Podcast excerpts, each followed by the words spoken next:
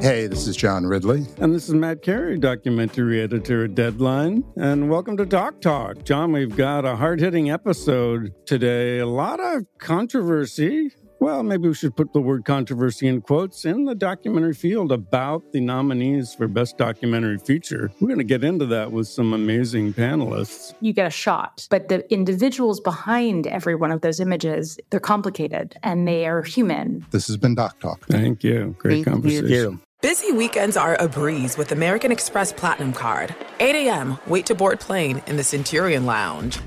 Much better. 2 p.m., grab seats for the game.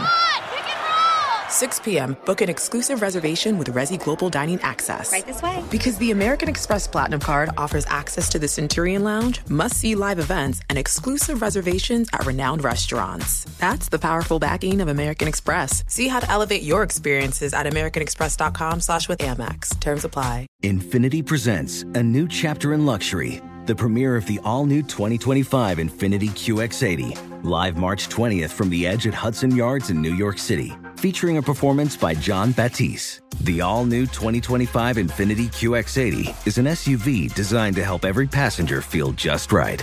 Be the first to see it March 20th at 7 p.m. Eastern, only on iHeartRadio's YouTube channel. Save the date at new-QX80.com. Don't miss it. 2025 QX80 coming this summer.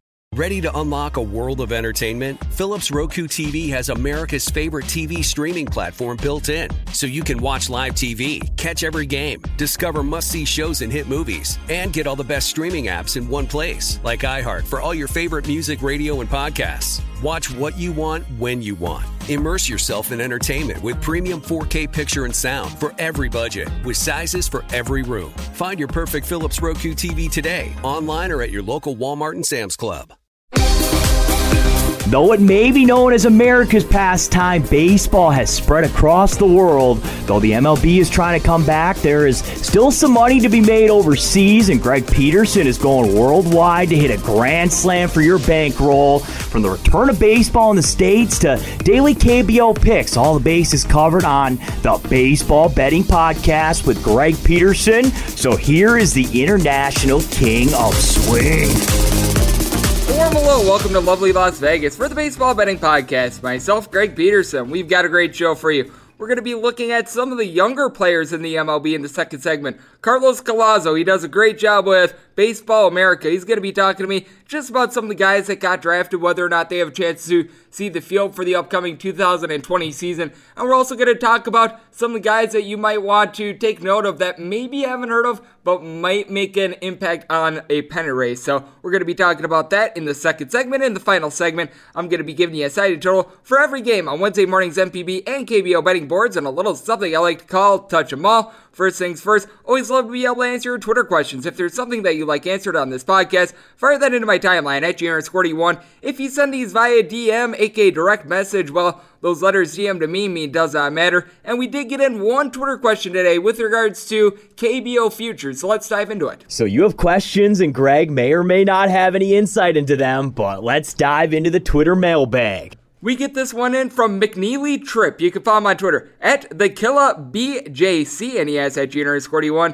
Any value on the Blobs at plus 1600 to win it all. Which, first things first, it warms my heart that people are looking at the Smiling Blobs, aka the KT Wiz, to win the whole thing in the KBO Korean Cup Series. But with that said, if you're going to be looking at futures, I'd probably be looking at the top couple teams and not really these teams that they're going to be in like the three spot or below. Because here's the thing unlike in the MLB, where typically you've got your wild card round and then you're down to four teams and then two, this is actually a step ladder playoff here in the KBO. So what happens is the top five teams in the KBO go to the playoffs. You've got in the first round the five seed versus a four seed, and the four seed enters in with a one to zero lead. So the five seed in a best of five series needs to win three times and they can only lose once. Winner from that series, they face off against the three seed in what I believe is a five game series. I think the only one that is a seven game series is the Korean Cup, which that involves the one seed. But from the three versus winner of four versus five, then you have to face the two seed for a series. And then from there, you finally have the one seed in action. The one seed gets a bye all the way to the Korean Cup, which is why I wouldn't really be looking at futures on any team that is really below like the NC Dinos and the Kiwoom Heroes right now, as strange as it sounds. And obviously, if you're betting the Heroes and the NC Dinos, you're just not getting a lot of value with their futures anyway, because if you'd wind up just winding up putting one unit on a series price on, like, say, a four or a five seed right now, our good friends the Smiling Blobs are less than a game out of the five spots, so they're really competing for one of those four or five seeds. If you just wind up putting one unit on the series price for a team that you like, say the Smiling Blobs, you just keep on rolling it over and over and they wind up winning the Korean Cup, you could probably get when it's all said and done better than plus 1600. And if you don't like the series, you could just tap out. So that's why I really wouldn't be looking at futures when it comes to some of these longer shots with regards to the KBO playoffs. So I do appreciate the question. Obviously, a little bit of a different playoff format, so glad I could go through that. And now let's go through what we all saw from a betting standpoint in the KBO and the NPB on Tuesday. Try to find some trends, look at these results, and try to get to know these teams a little bit better. What happened yesterday? Let's go around the bases and find out.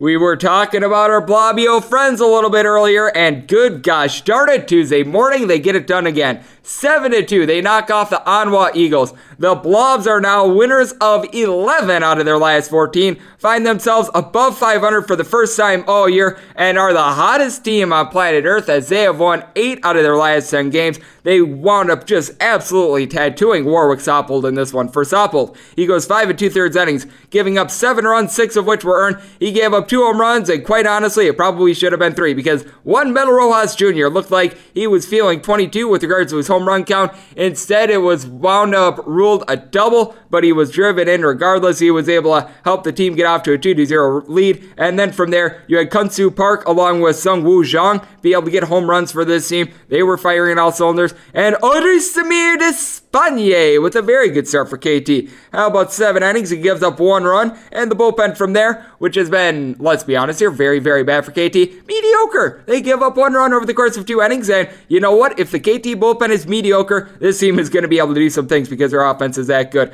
How about the offense of the SK Wyverns getting it going against the Bears of Doosan? 12 to 7. The Wyverns, the two legged dragons, wind up getting the win for Doosan. They wound up committing a pair of errors in this one. That certainly did not help out their pitcher, Young Lee. He winds up going five a third innings. And this is a guy that, by the way, won 17 games last year. And this year, he just hasn't been the same as he winds up giving up five runs, four of which were earned. He's now got an ERA that is topping a 5 8. So, needless to say, things are not necessarily going well there. And a Doosan bullpen that has been a little bit better lately. They were absolutely atrocious in this one. They go three and two thirds innings. They give up seven runs, all of which were earned for SK.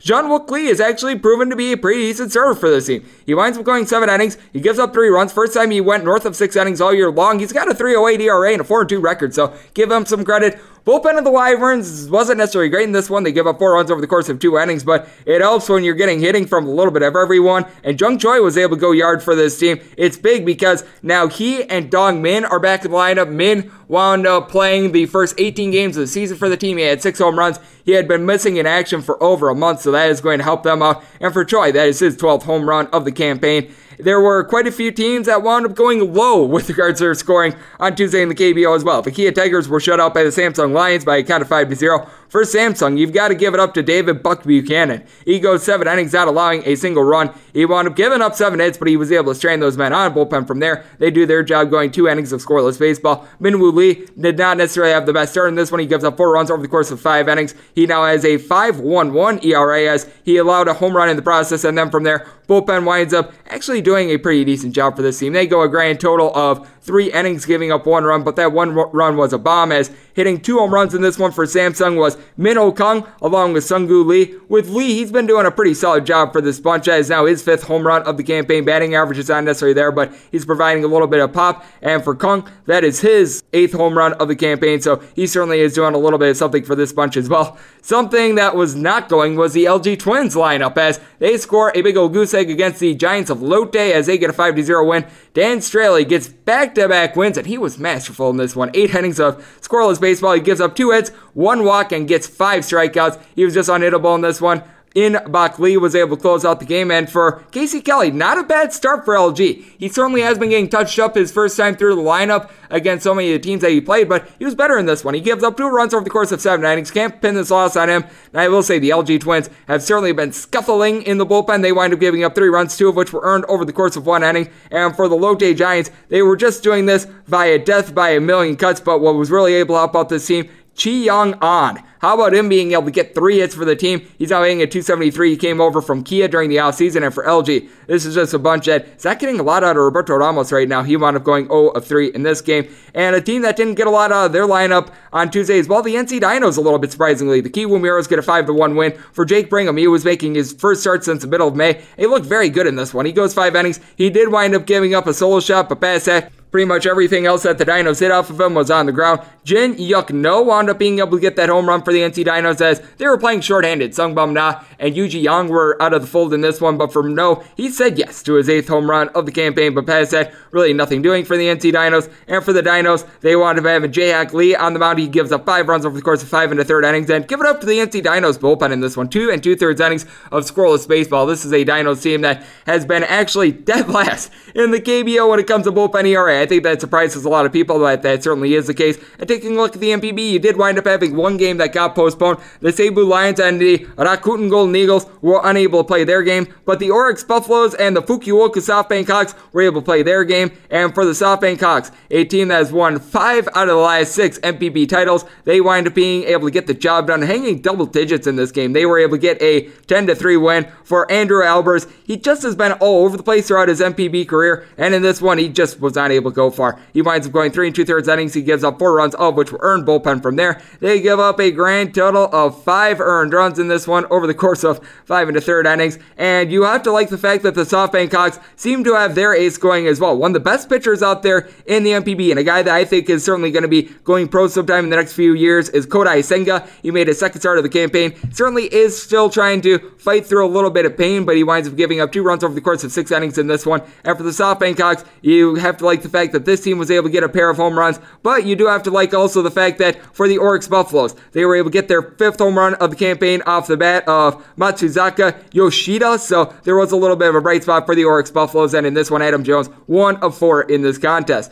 What you also had to like was the fact that you had the Chiba Lotte Marines being the few, the proud, and the victorious. 5 to 2, the final in this one. For Chiba Lotte, they wound up getting a home run off the bat of Leonys Martin. Yes, the one that used to play out there in the MLB. His fourth out there in the campaign, and you had to like the fact that Chiba Lotte was able to get a good start out of their starter as well. Manabu Mima wound up going seven innings, giving up two runs, bullpen from there, two scoreless innings, including Frank Herrmann being able to toss a scoreless inning as a foreign-born player. And for the Ham Fighters of Nippon, it was not necessarily the start that they were looking for out of, in my opinion, their best starter in Naoki Uwasawa. He winds up going five innings, He gives up three runs. Bullpen from there did not give up any earned runs, but it certainly was a case in which they wound up having a couple errors, two of them, which led to a couple unearned runs. So Chiba Lotte was able to take advantage of that. And for Chiba Lotte, this is a team that finds themselves towards the top of the NPB standings right now. A 12 9 record. The only team that is above them in the Pacific League is the Rakuten Golden Eagles, who wound up getting rained out in their contest on Tuesday. The team that is currently atop the Central, that would be the Yomiuri Giants at 11 7 and 1,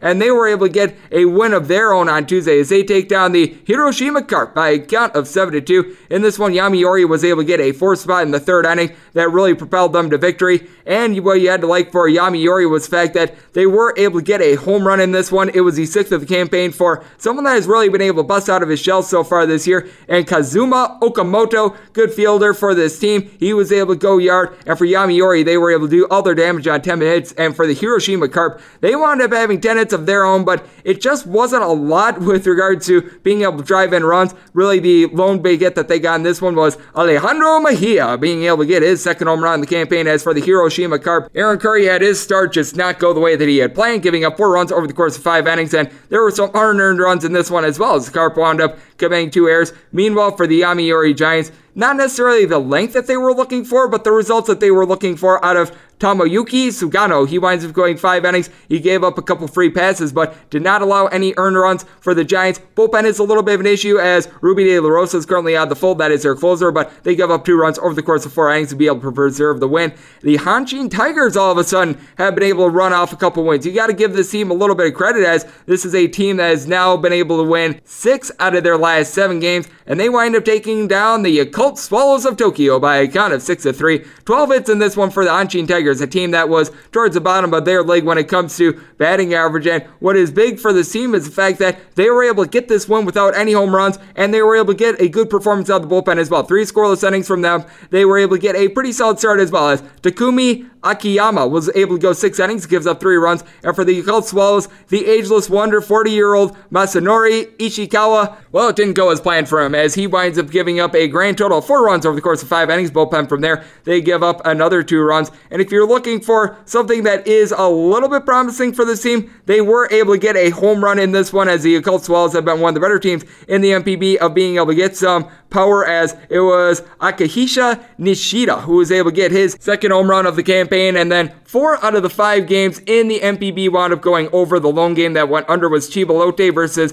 the Ham Fighters. And this one required a little bit of sweat, but in the bottom of the ninth inning, the Chunichi Dragons were able to get a run up on the board as the Yokohama DeNA BayStars said, hey, baby, to the over and the win. 5 to 3 the final in this one for the DeNA BayStars. They certainly were able to get a very good start in this one as Shunichi Onyuki winds up going eight innings of one run baseball, and then from there for the Chunichi Dragons, an unlikely hero comes up with his first home run of the campaign to be able to cash out over in Ariel Martinez. So that was very nice of for Chunichi. It does have to be noted that Dayan Viciedo currently has Seven out of the team's 12 home runs so far this year. So, needless to say, there is not a balance of power with regards to that lineup. But with regards to the DeNA BayStars, they did a great job of being able to get out on base. They had a grand total of 10 hits in this one, and they were playing without Tyler Austin. It looks like he's a little bit banged up for this team, but they were still certainly able to get the job done in this one. And that despite the fact that they did not have any home runs. And for Chunichi, one of their better pitchers just was not able to give a good start in this one as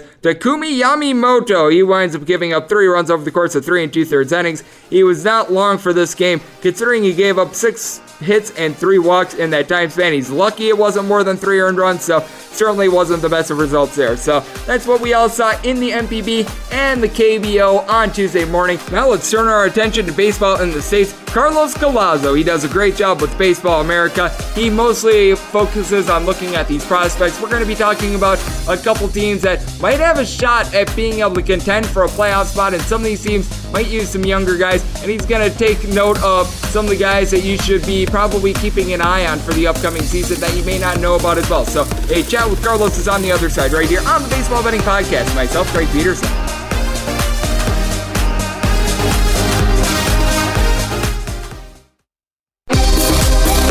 Greg is calling in a pinch hitter from the Overtime Network hotline.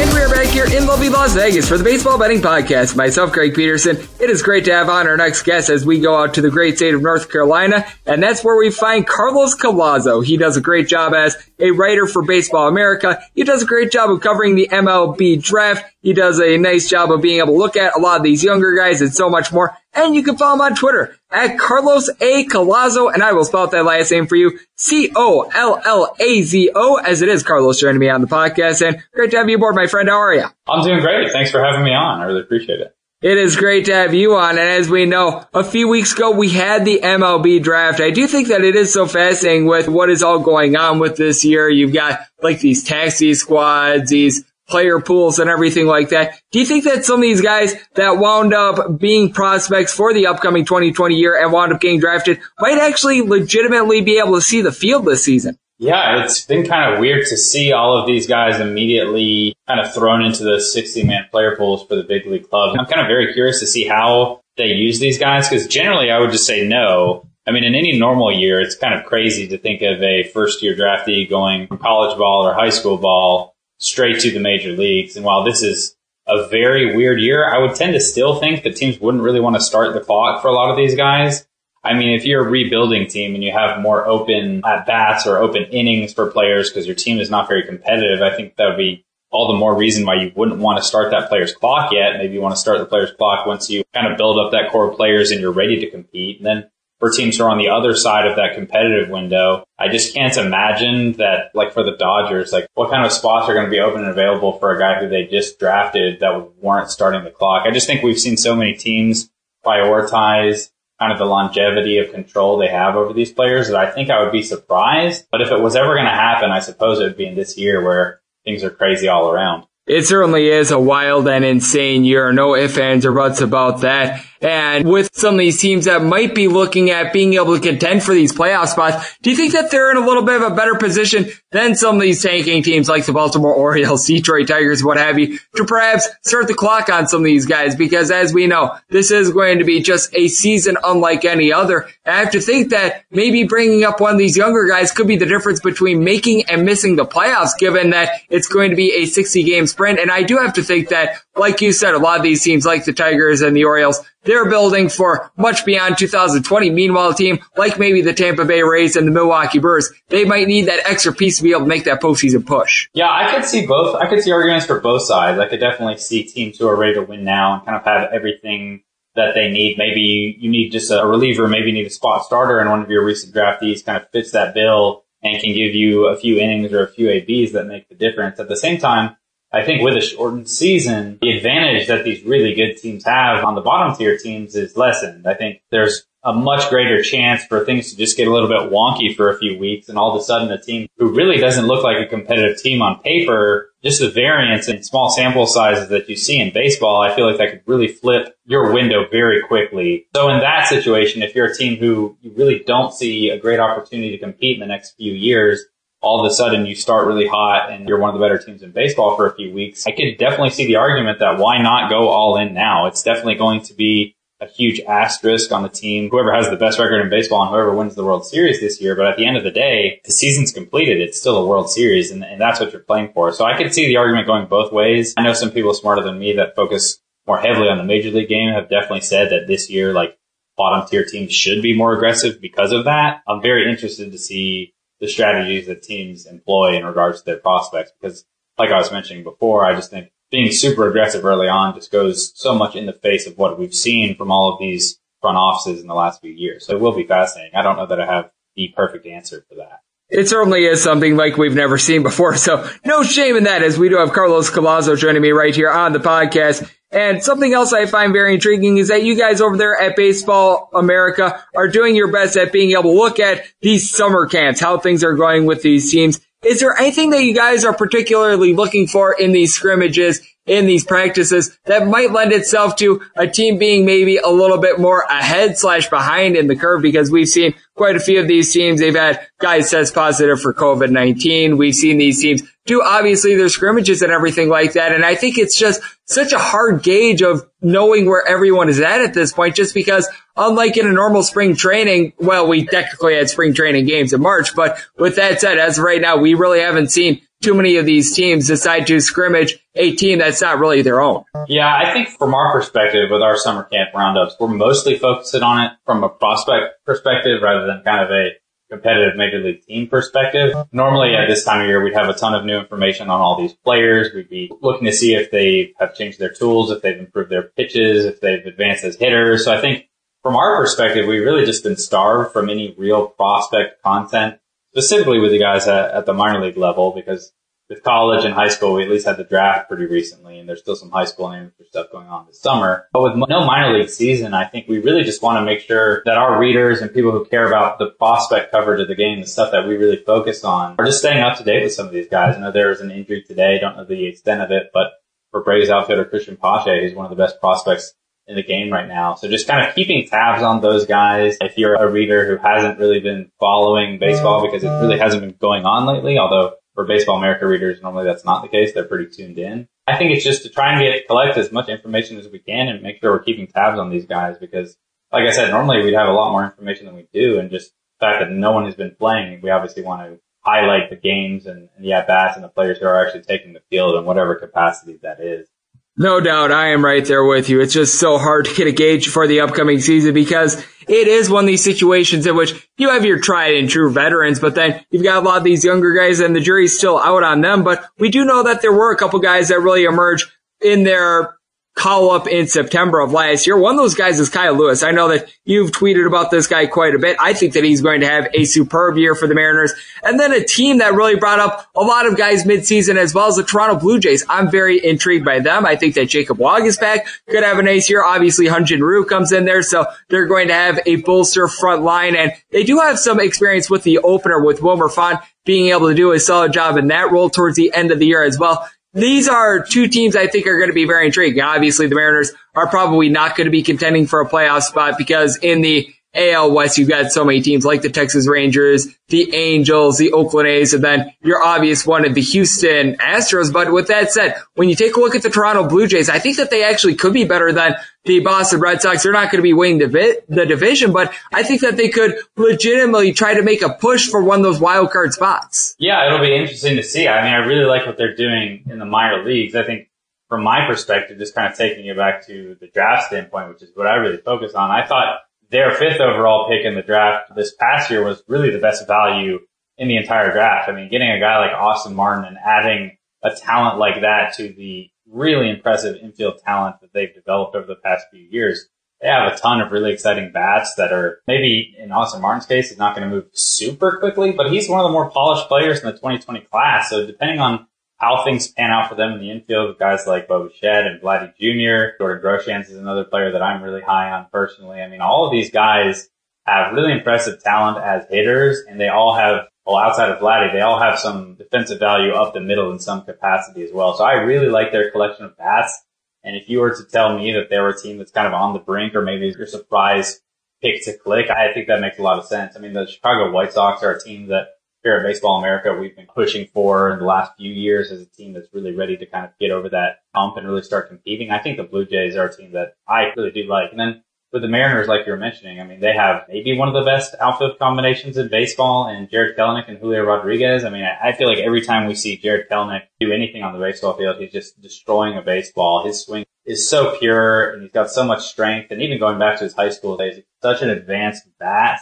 I shouldn't be as surprised as I guess. I think looking back, he would be a guy that I definitely would have wanted to rank a little bit higher than we did. I think we had him just outside of the top 10. He's clearly played above that, but kind of knowing Kelenic's mindset, his mentality, and his work ethic, I really shouldn't be surprised, but I'm very uh, excited to see what he's able to do with the bat at the next level. Pretty close to being ready, although he's a younger guy. He certainly is, and I think it's going to be very intriguing if he does get if he does get those at bats this season, as we do have Carlos Collazo joining me right here on the podcast. And with regards to the upcoming season, is there anyone else that's maybe off the radar? Maybe they were September call up or a guy that just saw sparing slash no playing time in 2019 that you really think could have some could have a big impact on this upcoming season for a playoff contender because I do think that one guy that really is worth watching and obviously the secret is out on him a little bit is Keston Hiura of the Milwaukee Brewers. Absolutely love what he did during the 2019 season. I don't know why they sent him down to the minors for a little bit of a stint during the summer, but he was hitting above 300. He's got some good power, a little bit of a liability out there in the field, but I think that he could be huge for a Milwaukee Brewers team that I think has a legit shot to be able to win the NL Central.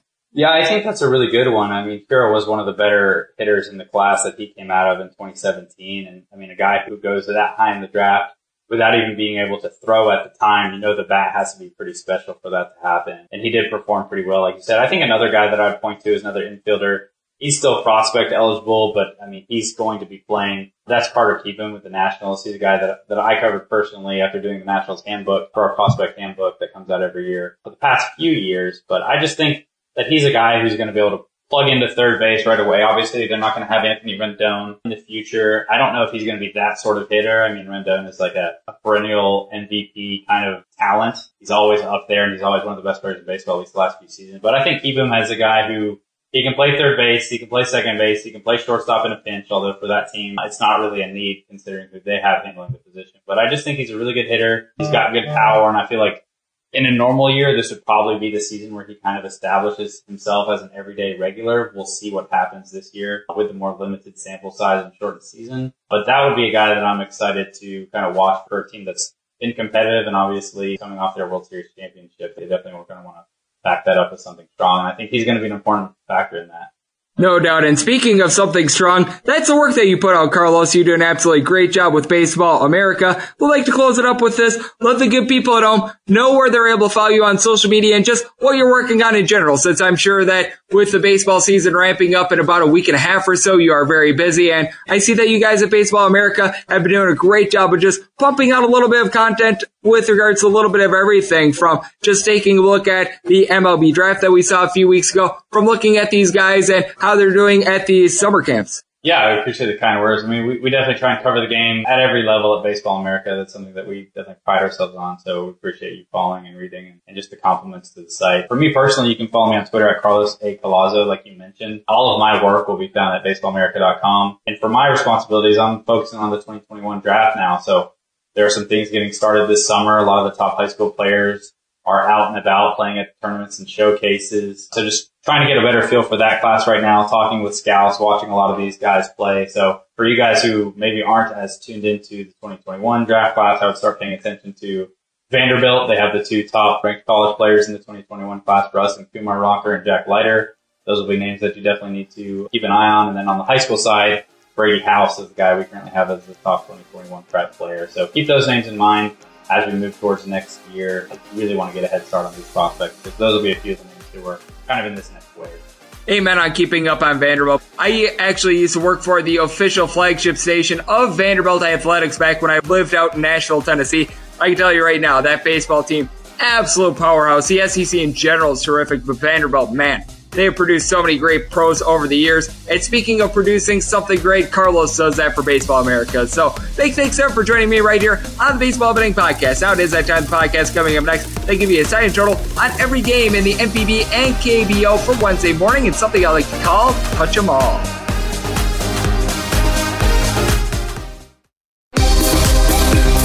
Welcome back to the Baseball Betting Podcast with Greg Peterson as we're off to a quality start, and now it's time to walk it off in a grand fashion.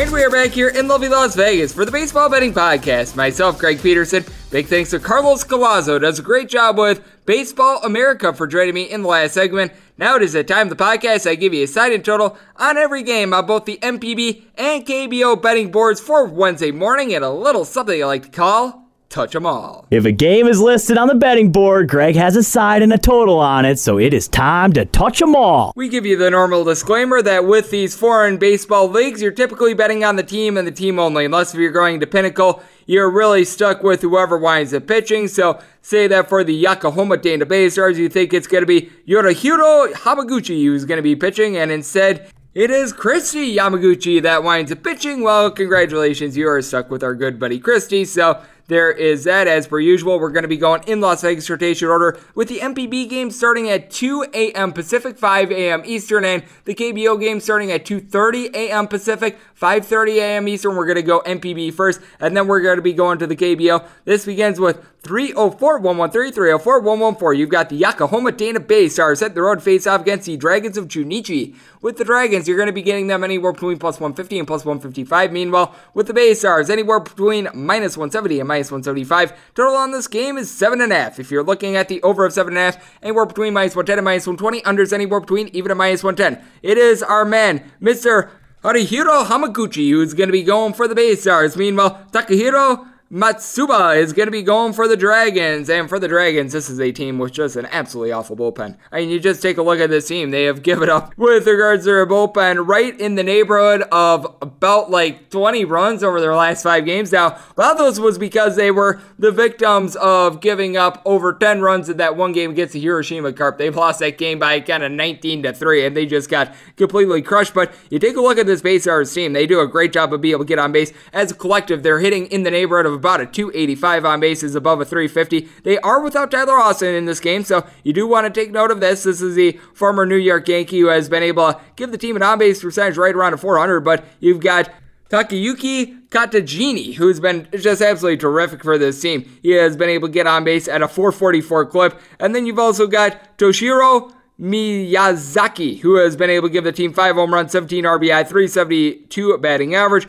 And then Keita Sano don't you know he's hitting at 351. So by and large, you've got a lot of guys, including Neftali Soto, that's able to chip in for this team. And then Hamaguchi has been terrific so far this year. Three starts, 19 innings. He's given up only one home run. Now the 13 walks are a little bit of an issue. This guy is 25 years old, so he's coming into his own. Last year, he had a 65 record, 317 ERA. Walks have always been a little bit of an issue with him. 4.2 walks per nine innings during the 2018 season. In 2018, four and a half, and this year it's at 6.2. And he is a guy that you got to think is going to be able to see a tick up with his strikeouts as well. Throughout his NPB career, more around 9.2 strikeouts per nine innings. So far this year, just 4.3, and he's going up against a Chunichi team that I will say this, they do a solid job of being able to put bat to ball. Now, they don't necessarily draw a lot of walks, and that's putting it very politely. And Dayan Viciedo is really the guy that's generating all the offense for this team right now. They've got a grand total of 13 home runs so far this year, and he's got seven of them. So, I mean, needless to say, that is something that is interesting. But Ariel Martinez was able to give the team a home run yesterday. That's big. He's a form warm player that is starting to give this team a little bit of something, so that should be able to help them out because Zoilo Almonte has been out of the fold for a few weeks for the team. But you just take a look at this Dragons bullpen. It's not very good with the Bay Stars.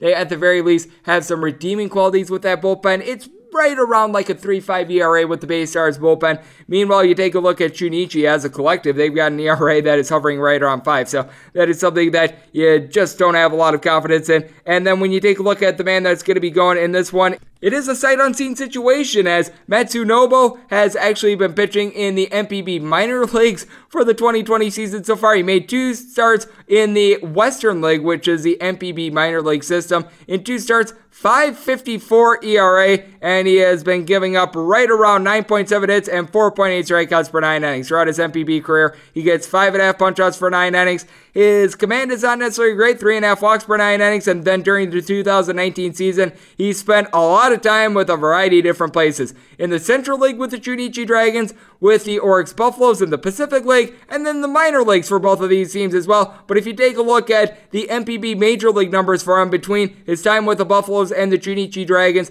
during the 2019 campaign, ERA was hovering right around a 6. He wound up making six total appearances. He wound up going 25 innings. Things just did not go as planned. He got shelled. He was giving up right around 11 hits per nine innings. I just don't think that this is going to end well for him with the Bay Stars. This is a team that they certainly did use up a couple bullpen arms on Tuesday morning, and they don't have Tyler Austin in the fold, but I think that they're just going to light this team up. The Chunichi Dragons are terrible in the bullpen. I think that as a result, you're going to see a higher scoring game. I think that the Bay Stars wind up taking care of business. So for that reason, we are going to be going with the Yokohama DeNA Bay Stars, and we are going to be going with this total over as well. 304 115, 304 116. You've got the Orix Buffaloes, and they are going to be playing those to the Fukuoka SoftBank Hawks. If you're looking at the SoftBank Hawks, you're across the board going to be getting minus 170. Meanwhile, the Buffaloes, you're going to be getting plus 150. Your total on this game is 8.5. The over is just anywhere between minus 110 and minus 115. Under is anywhere between minus 105 and minus 110. Your starting pitching matchup for this one, going for the SoftBank Hawks, it is going to be Tsuyoshi Wada. Meanwhile, it is going to be Yu Suzuki, who's going to be going for the Orix Buffaloes. And if you remember Wada, this is someone that actually was pitching for the Chicago Cubs back in the day. I think that he was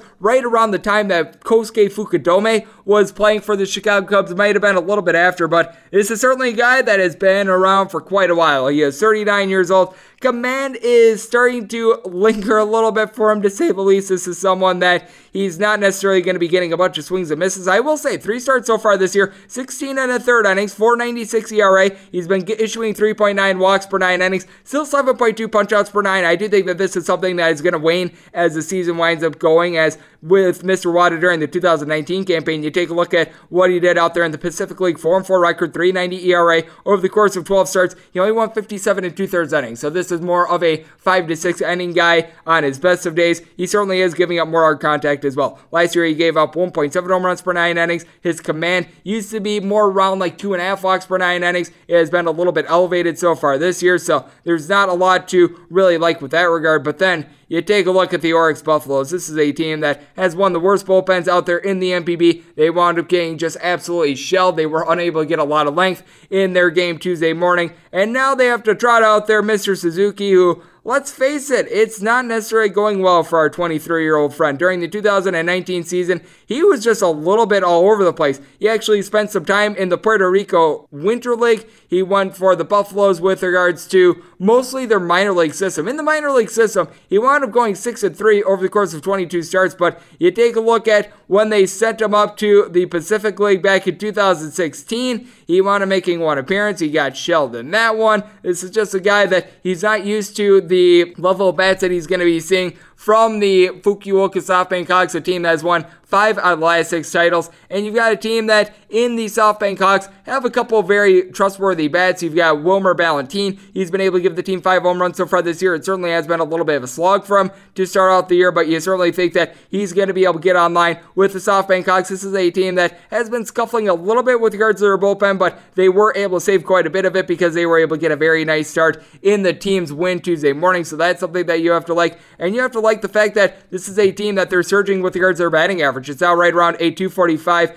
And what else is huge for this team is the fact that you all of a sudden are getting some very good production with regards to Yuki Yanagita eight home runs, 16 RBI. He's hitting with regards to a batting average right around a 333, 452 on base. I think that this is going to be another very high scoring game. The SoftBank Hawks have won five out of the last six titles in this league, and the Orix Buffaloes, they certainly do have Adam Jones. Adeline Rodriguez has been able to give this team a lot of pop as well, but as a collective, Buffaloes hitting right around a 235 as a team. You really don't have a whole bunch of pop with regards to this lineup as well. I do think that they're going to be able to draw a couple runs in this game game, especially with Wada being a little bit of a pinata when it comes to giving up home runs. But with that said, absolutely no faith whatsoever here with the Buffaloes pitching. So for that reason, we are going to be going with the total over, and we are going to be going with the SoftBank Hawks to be able to take this one. We move on to game number 304 117 304 118. The Tokyo Yakult Swallows are hitting the road to face off against the Hanshin Tigers. And if you're looking at the Tigers, you're going to be finding them anywhere between minus 135 and minus 140 with the Swallows of Tokyo Yakult anywhere between plus 117 and plus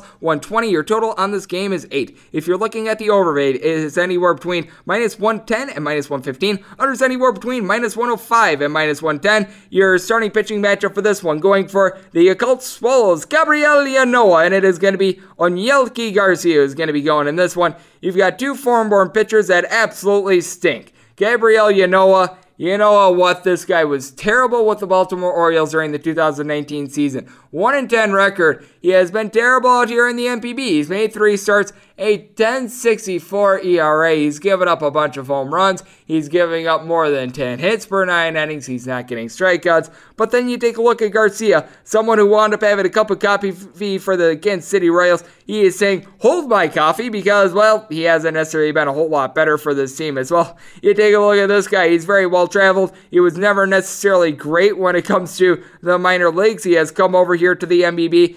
He's got an ERA that is barely below five right now. So, I mean, it's a little bit better, but it's not a whole heck of a lot. You take a look at Garcia and what he's backed up by as well. He's got a bullpen that is backing him up that has a bullpen ERA that is north of five. So that certainly is not a good situation. And with Garcia, this is certainly a gentleman that was far from great in the Central League during the 2019 season. 6 and 8 record. He wound up having a 4.69 ERA and was not helped out at all. 5.73 runs against. He was able to give the team right around five innings for a start, but he gave up 10.7 hits per nine innings. Very much a pitch to contact guy, and all of a sudden, both these teams are doing a little bit of a better job of getting on base. You take a look at the Hanshin Tigers. They were able to do a good job getting a double digit amount of hits for the team Tuesday morning. You've got Kosuke Fukudome back in the fold. This is a guy that's only hitting a buck 25, but you got to think that he's going to be able to pick it up at some point. But Justin Bour has been able to give the team three home runs over the last week or so, so that's something that's helping them out. Jefry Marte hitting right around a 300. Jerry Sands has been not very good, but by and large, you've got a couple guys that are starting to come alive for this team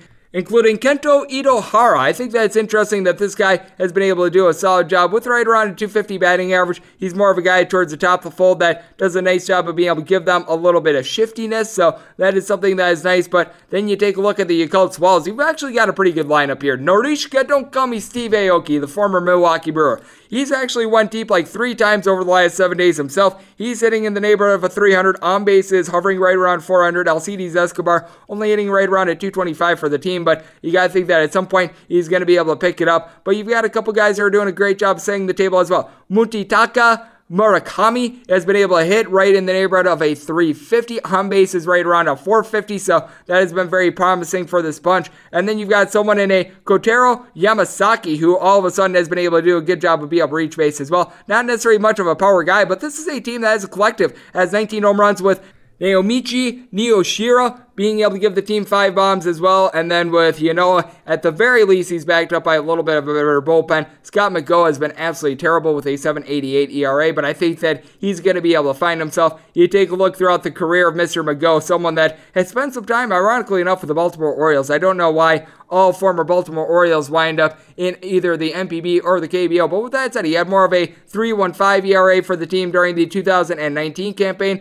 I think that he's going to be able to find a little bit of something, be a little bit more of a trustworthy guy. But by and large, I do think that this is going to be a little bit of a higher scoring game. I think that Garcia and Ynoa are both going to be getting shelled in this one but I do think that the better lineup in this one, especially when it comes to being able to get on base, that belongs to the Swallows of Yakult. With the Hanshin Tigers, they've done a better job of being able to get some power in the lineup, but with that said, they sometimes can be a little bit famine with regards to being able to get on base as well. So for that reason, we are going to be going with the Swallows of Tokyo Yakult, and we are going to be going with this total over as well. We move on to game number 304 119, 304 120. You've got yourself the Yomiuri Giants, and they are going to be hitting the road to face off against the Hiroshima Carp. If you're taking a look at the Carp, you're going to be finding them anywhere between minus 105 and minus 110. Meanwhile, if you're taking a look at the Giants, you're going to be finding them anywhere between minus 110 and minus 115 with your total on this game at 7.5. Over juice of minus 115. The under is minus 105. Starting pitching matchup for this one, going for the Giants, it is going to be Shosei Togo, and it is going to be Chris Johnson who goes for the Carp of Hiroshima. And with the Hiroshima Carp, bullpen has not necessarily been great, but I do think that Chris Johnson is going to be able to give this team a very nice performance. We've already seen the Carp and what they're able to do with cards or bats. A couple days ago, they wound up putting 19 runs up on the board against the Chunichi Dragons. But with that said, this is a bullpen that is improving a little bit. Geronimo Franzua has been a little bit hit or miss, but he should be available for this one. But Chris Johnson, despite the 0 2 record, he's had three starts so far this year, won a grand total of 17 innings. He has only given up one home run and six walks, so he's been able to keep the game out in front of him. And if you take a look at Chris Johnson throughout his NPB career, this is someone that I think that you're able to rely upon a little bit more than even most foreign-born pitchers. He went 11 and 8 during the 2019 season, 2.59 ERA, was able to give the team right around six to six and a half innings per start, and only gave up 0.7 home runs per nine innings as well. He wound up having 3.3 walks per nine during the 2019 season, a little bit high, but if you take a look at the season before, he was a little bit lower with that regard as well. So I do think that he's going to be able to give the team some very good length, with it, which is going to be very good because Aaron Curry certainly did not get the job done for the team Tuesday morning. And then you take a look at the Yomiuri Giants. This is a team that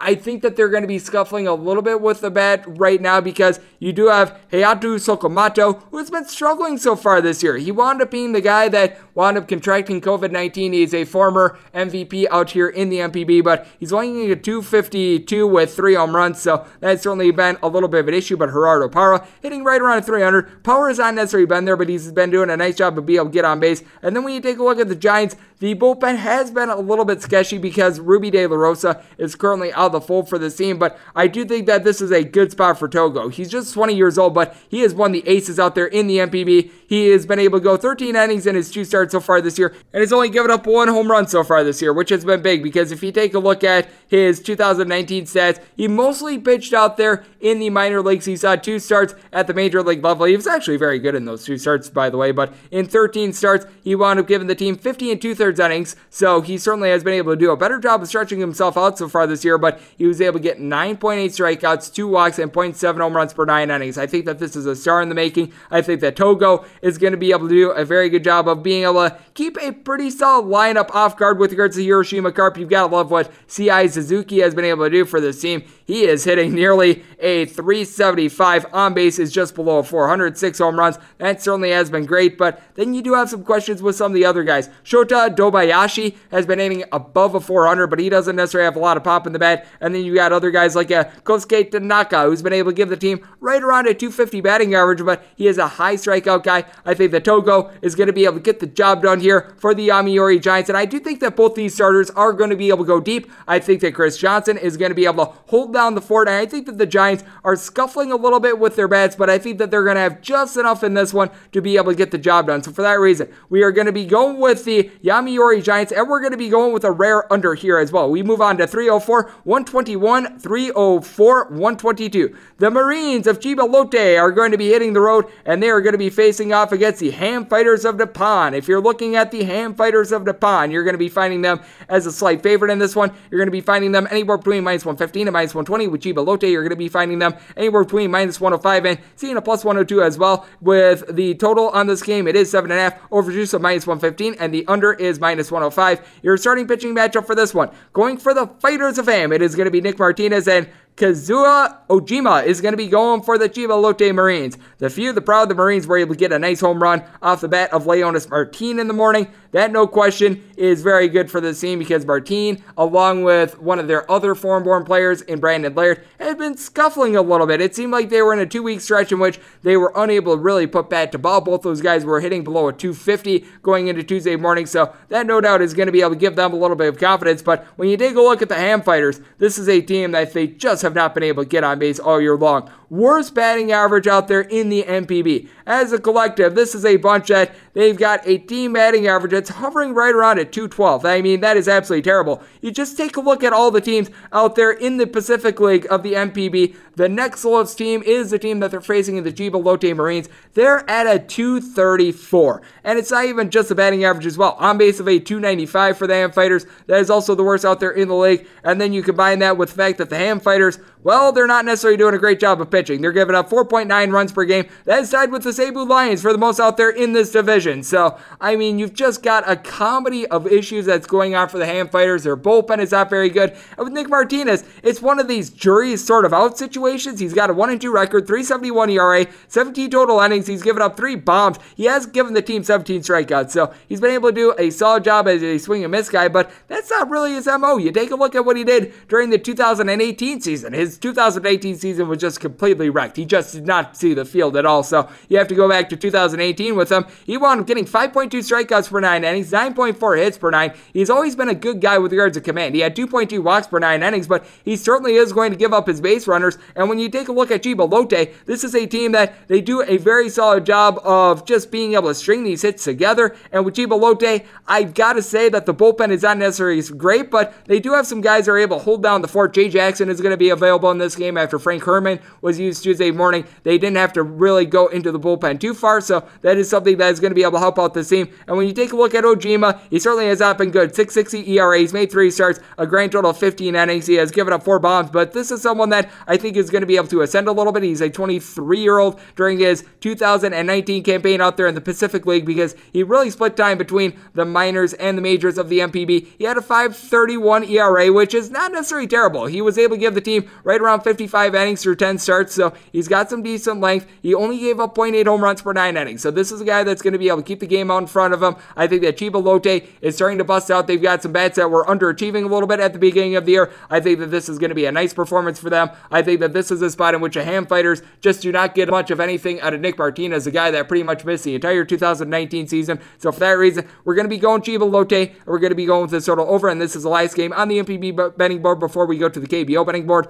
304 123, 304 124. The Rakuten Golden Eagles are going to be playing us to the Seibu Lions. If you're taking a look at the Seibu Lions, you're going to be getting a plus price here, anywhere between plus 120 and plus 122. Meanwhile, with Rakuten, you're going to be finding them at minus 140 across board. Total on this game is 9.5, with the 9.5. Over juice anywhere between even and minus 105. The unders anywhere between minus 120 and minus 115. And we're seeing a 9 out there as well now. With the 9, you're going to be finding that over at minus 115, and the under is minus 105. For Rakuten, they're going to be bringing out their Hideaki Wakui for their starter, and meanwhile, it is going to be Tatsuya Imai, who's going to be going for the Seibu Lions. I just went through it a second ago. The fact that the Seibu Lions certainly have not necessarily been doing the best job with regards to their pitching. And with Seibu, what's really interesting is that their foreign born bat and Cory Spangenberg, yes, that is a blast from the past name right there, but he certainly has not necessarily been the impact player that we expected him to be. He's hitting right around a 250 with three home runs. You just expect a little bit more out of him. I do think that he is going to be able to bust out eventually. The question is when.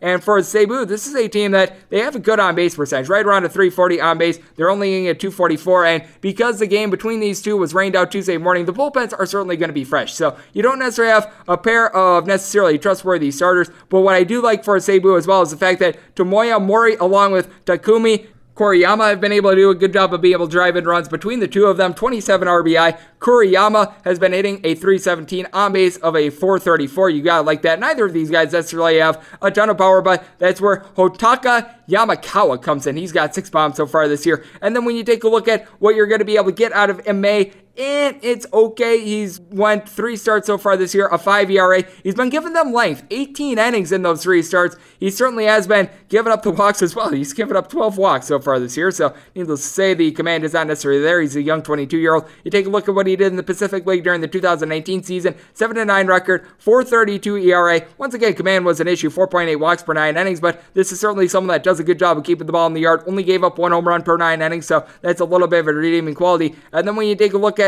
what you're going to be able to get out of the Golden Eagles. This is a team with actually the best bullpen ERA out there in the NPB, but it's really hard to have any sort of confidence in Wakui. This is someone that so far this year he has made a grand total of three starts. He's amazingly 3 0 with a 529 ERA. You're not going to find that too much in the NPB. Now, he has been able to eat some innings, 17 total innings, but he has also been giving up the hits quite a bit as well. He's given up right around 10 hits per nine innings, 1.6 home runs per nine. He's been able to limit the walks. So you give him credit there. He's only given up right around three walks in those 20 innings. He's actually someone that was pitching for Chiba Lotte during the 2019 campaign, and he wasn't necessarily good with Chiba Lotte in the Pacific League. 3 and 7 record, 450 ERA, 18 starts. He was able to give the team 104 innings, but he wound up giving up right around 1.2 home runs per nine and 10 and a half hits per nine. He is certainly a pitch to contact guy. I think that this is a Seibu team that they're going to be able to take out their frustrations on him. I think that this is a bullpen for Raccoon that is doing for a little bit of regression as well. JT Chargois wound up having a little bit of a rough outing the last time he went out there, and I think that Seibu is going to be able to get the win in this spot because their starting pitching is a little bit better. I do think that it's going to be a little bit of a lower scoring game.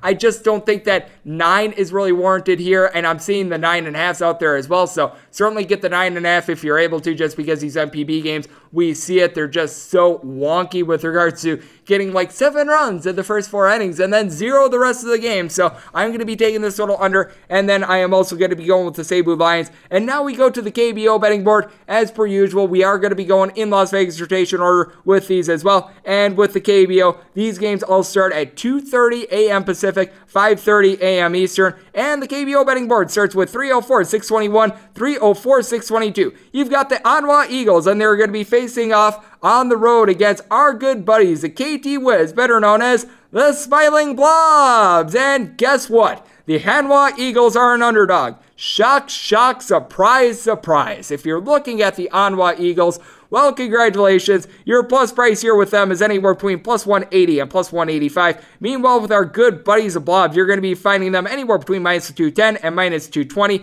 Your total on this game is ranging a little bit, anywhere between 10.5 and a half and 11. With the 10.5, overshoots anywhere between minus 115 and minus 120. Unders anywhere between minus 105 and even. If you're looking at the 11, overshoots a minus 105, and the under is minus 115. Your starting pitching matchup for this one, going for the Blobs of Smiling. Yes, instead of Smiling Blobs, we called them the Blobs of Smiling, and it is going to be Minsu Kim who's going to be going for them. Meanwhile, it's going to be Bumsu Kim, who's going to be going for the Eagles. So we've got some Soo Kims that are going to be going at it. And for Mr. Bumsu Kim of Hanwha, his overall numbers have not necessarily been terrible. 395 ERA, only a 2 and 5 record to show for it. He's mostly been used as a reliever. This is someone that at the beginning of the year he was coming out of the bullpen. He's made four starts for the team so far this year. You take a look at his four starts and results very mixed to say the least. He has went six innings in each out of his last three starts, but in his four starts he's given up three runs, two runs, zero runs, and four runs. So a little bit of a mixed bag there. If you're taking a look at his overall numbers for the year, he's gotten 36 strikeouts to 29 walks over the course of 41 innings. So he gets punch outs, but boy, oh boy, does he give up the walks. He's also given up six home runs so far this year. And with the Smiling Blobs, this is a team that I just have a feeling is going to put a massive hurting on them. Mel Rojas right now leads the KBO with 21 home runs. He's tied for the KBO lead in RBI. Beko Kong, you've got to love the way that this guy is hitting. He's hitting above a 300, but now you're getting some help from the other guys as well. Kyung Soo Park wound up going deep again for the team Tuesday morning. This is a guy that's swinging a hot bat right now. He's hitting a little bit above a 300. He's been able to give the team three home runs over their last seven games, and in that time span, he's been able to give them eight RBI. So he's really starting to give them a little bit of something. You've also got someone that I like in the outfield in Han Jun Yu. He's hitting a little bit above a 300. He's been able to supply a little bit of power, six home runs, 26 RBI. So you've got a lot of that going on. And the big thing for our Blobio friends is that the bullpen has went from absolutely atrocious to eh, pretty bad, but you know what? It'll get the job done. Pretty bad for the Smiling Blobs for the bullpen is absolutely amazing. And Min Soo Kim has been one of the nicest surprises out there in the KBO when it comes to a starting pitching standpoint. Ever since he's been upgraded to a starting pitcher, his ERA went from hovering right around 10, and now for the entire campaign it's a 573, but in starts it's more around a 3-5. So you've got to like that in his starts, he has really allowed more than three runs zero times so far this year. Now, he's given up approximately three runs in four out of his last six starts, but with that said, you sort of know what you're going to get out of him. And with the Hanwha Eagles, you really don't have a whole lot of batting average whatsoever. This is a team that they're towards the bottom of the KBO with regards to being able to get on base. You've got one guy on this team that has more than three home runs right now. So, I mean, my goodness gracious, you don't have a lot going on there. You have a couple guys that have some functional speed, so that is something that Hanwha really has going for them. And you do have to like the fact that all of a sudden, Ju Saka has been able to take off and run with his opportunities. He's hitting a little bit above a 300, but you just need a little bit more power because Jin Hong Choi, his six home runs, is right now buoying the team with that regard. He's hitting a 286, so give him credit, but this is a spot in which I think the Blobs are just going to be able to completely dominate Hanwha, despite the fact that the Blobs bullpen is terrible. I just don't think that Hanwha is going to be able to get too many runs up on the board, and I'm going to be taking a look at the smiling Blobs on the run line. If you're looking at the Blobio run line, you're going to be finding it at a lot of places anywhere between minus 125 and minus 130. You might be able to get lucky and get a minus 120, but we're going with the blobs and we're going to be going with the total under. We move on to game number 304, 623, 304, 624.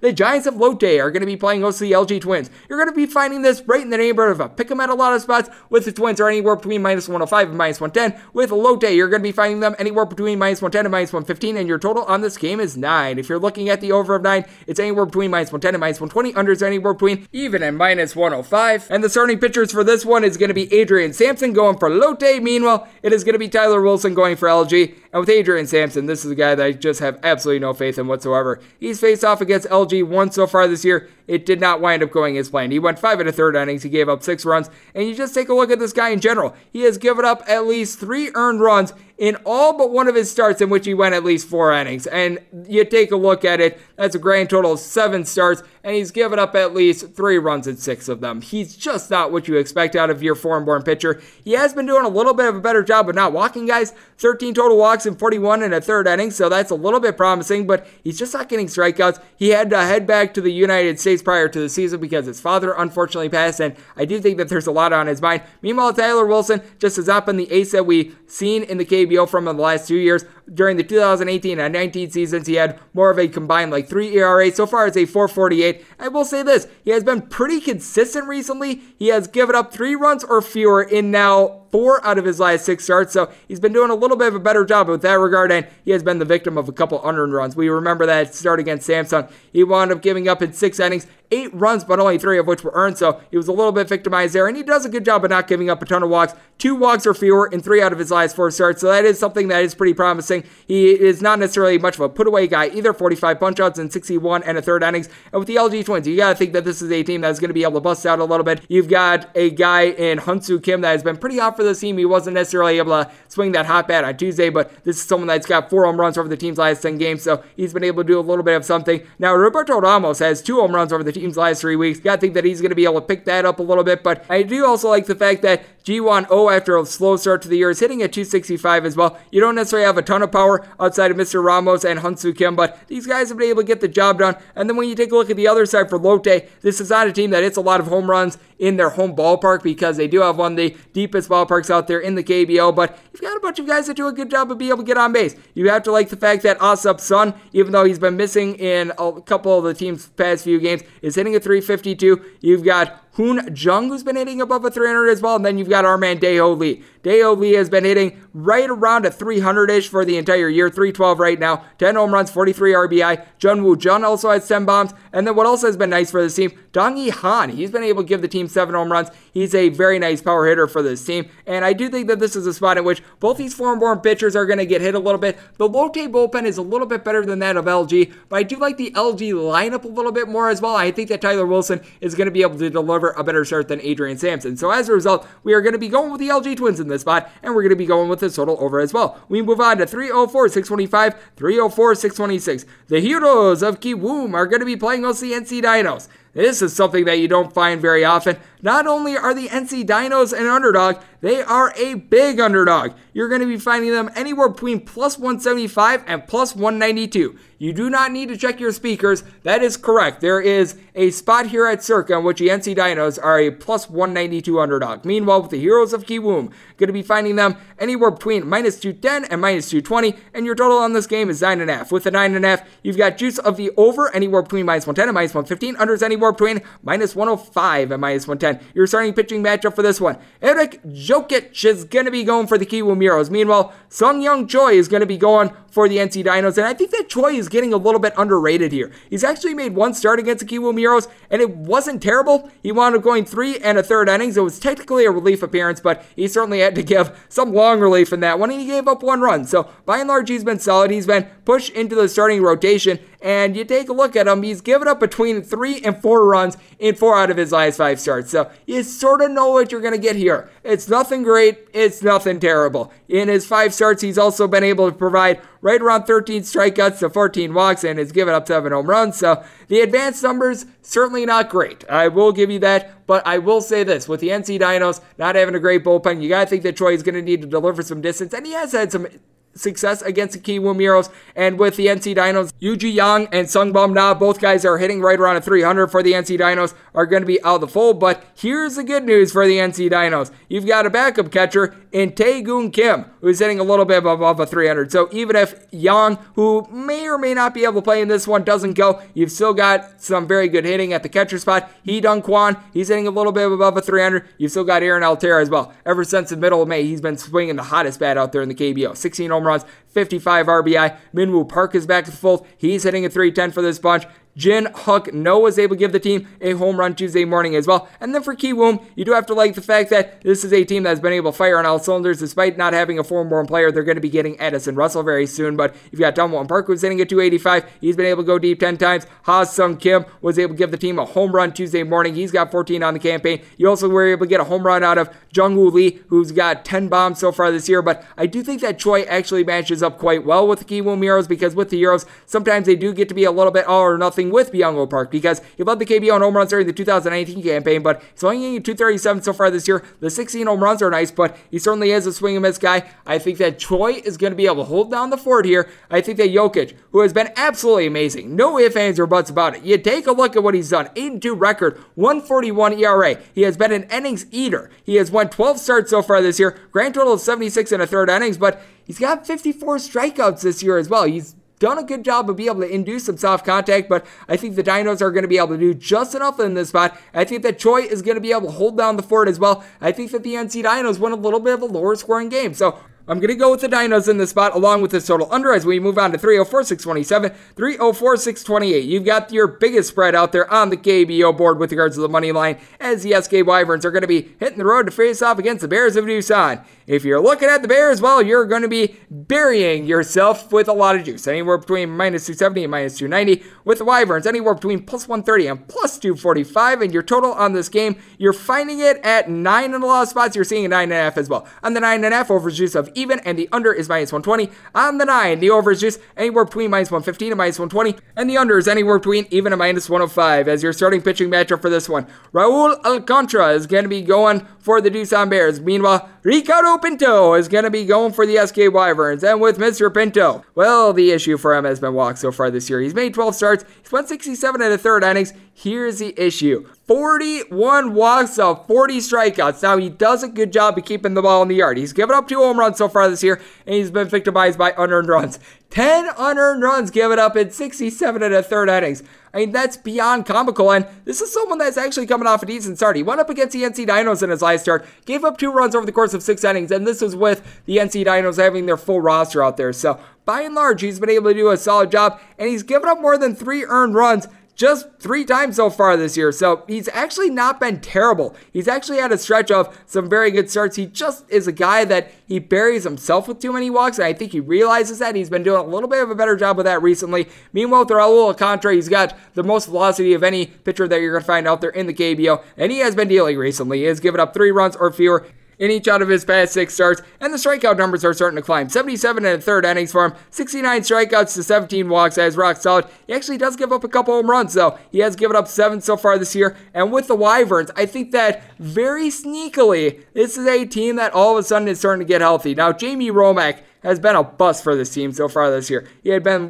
one of the best hitters out there in the KBO the last couple years. He's hitting at 263 this year, and he's given the team 11 home runs. He was in the top five in the KBO with regards to home runs last year. Jung Choi is starting to pick things up, though. He's not got 12 bombs. He's got an on base percentage of a 400, but here's the big thing for this team. They have been missing one of their key bats throughout the entire year in Han Dong Min. In the first 18 games of the season, he was hitting right around a 315 ish. He was able to give the team six home runs with that regard. He made his first appearance in over a month and a half for the team yesterday in their win against the Doosan Bears. That is huge. And now you've got Ji Hoon Choi, who's going to be able to see some better pitches. He's hitting right around 300, and you've been able to get a little bit of something as well out of John Woo Choi. He's been able to give the team a 300. And what's very funny is that the Wyverns, during their game Tuesday morning, went Choi, Choi, Choi with their first three batters, so I think that that's intriguing. And with the Wyverns, this is a team that I think that the bullpen's going to be able to get the job done. You don't necessarily have the world's greatest bullpen with this team, but with that said, ever since Jae Hoon Ha has been pretty much not on the roster, he is Korean for blown save. That's a guy that used to be in the Cubs organization that blew four saves in six days. They've actually been a little bit better. And for Doosan, this is a bullpen that is not very good. You got to think that Alcantara is going to be able to give some good length to the spot, but what you're going to be able to get out of the bullpen is anyone's guess. You do know that this is a lineup that is very lethal. You've got Jose Miguel Fernandez along Kyung-min Heo, both hitting between a 358 and a 368. And with Fernandez, he's given the team 11 home runs, 43 RBI. Also with 43 RBI, Joo-hwan Choi, who's hitting a little bit above a 300. Se Hyuk Park hitting right around a 300 at the catcher spot as well. And then you got J Il who's hitting a 343. But contrary to popular belief, this isn't a team that necessarily has a ton of power. Jae Hwan Kim has been able to give the team 11 home runs, 52 RBI. So they've got good power, but it's not like the NC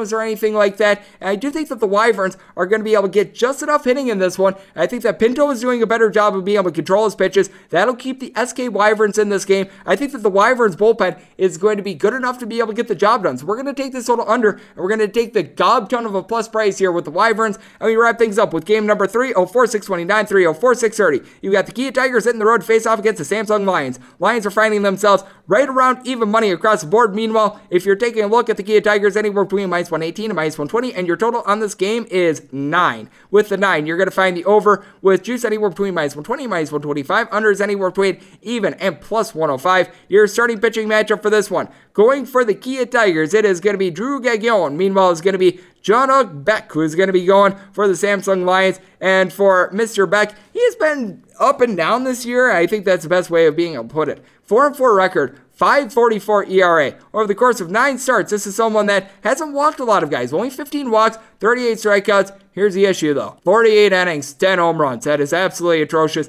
And he's just been lit up recently. Over his last two starts, he combined 10 innings, giving up 10 runs, 3 home runs in the process. That is not good. He is starting to give up a couple more walks as well. Three plus walks in three out of his last five starts. And then you take a look at the other side for Mr. Gagnon. He's been doing a better job ever since he's been not tipping his pitches. Now, against the Smiling Blobs, he certainly did not have his best stuff. He wound up giving up four runs, three of which were earned over the course of four and a third innings. It was the first time that he had went fewer than five and a third innings ever since the beginning of the month of June. So he certainly has been able to give the team a little bit of length. And you take a look at Gagnon, he needs to limit the walks a little bit more. 24 walks over the course of 62 and two thirds innings, but he's also got 61 punchouts. He's only given up one home run as well. And this is a Samsung team that they've got functional power, but they don't have a ton of it. Tyler Saladino is back in the fold. No doubt that is helping out this team. And you've got quite a few guys that they do a very nice job of being able to go deep into pitch counts, and they do a good job of being able to get on base. Someone like a Sansu Kim, who's got an on base of a 346, 328 batting average. That is absolutely terrific. Won Seok Lee, 353 on base. If gotta like what he's doing, but you just take a look at the team in general. You've got a bunch of guys with like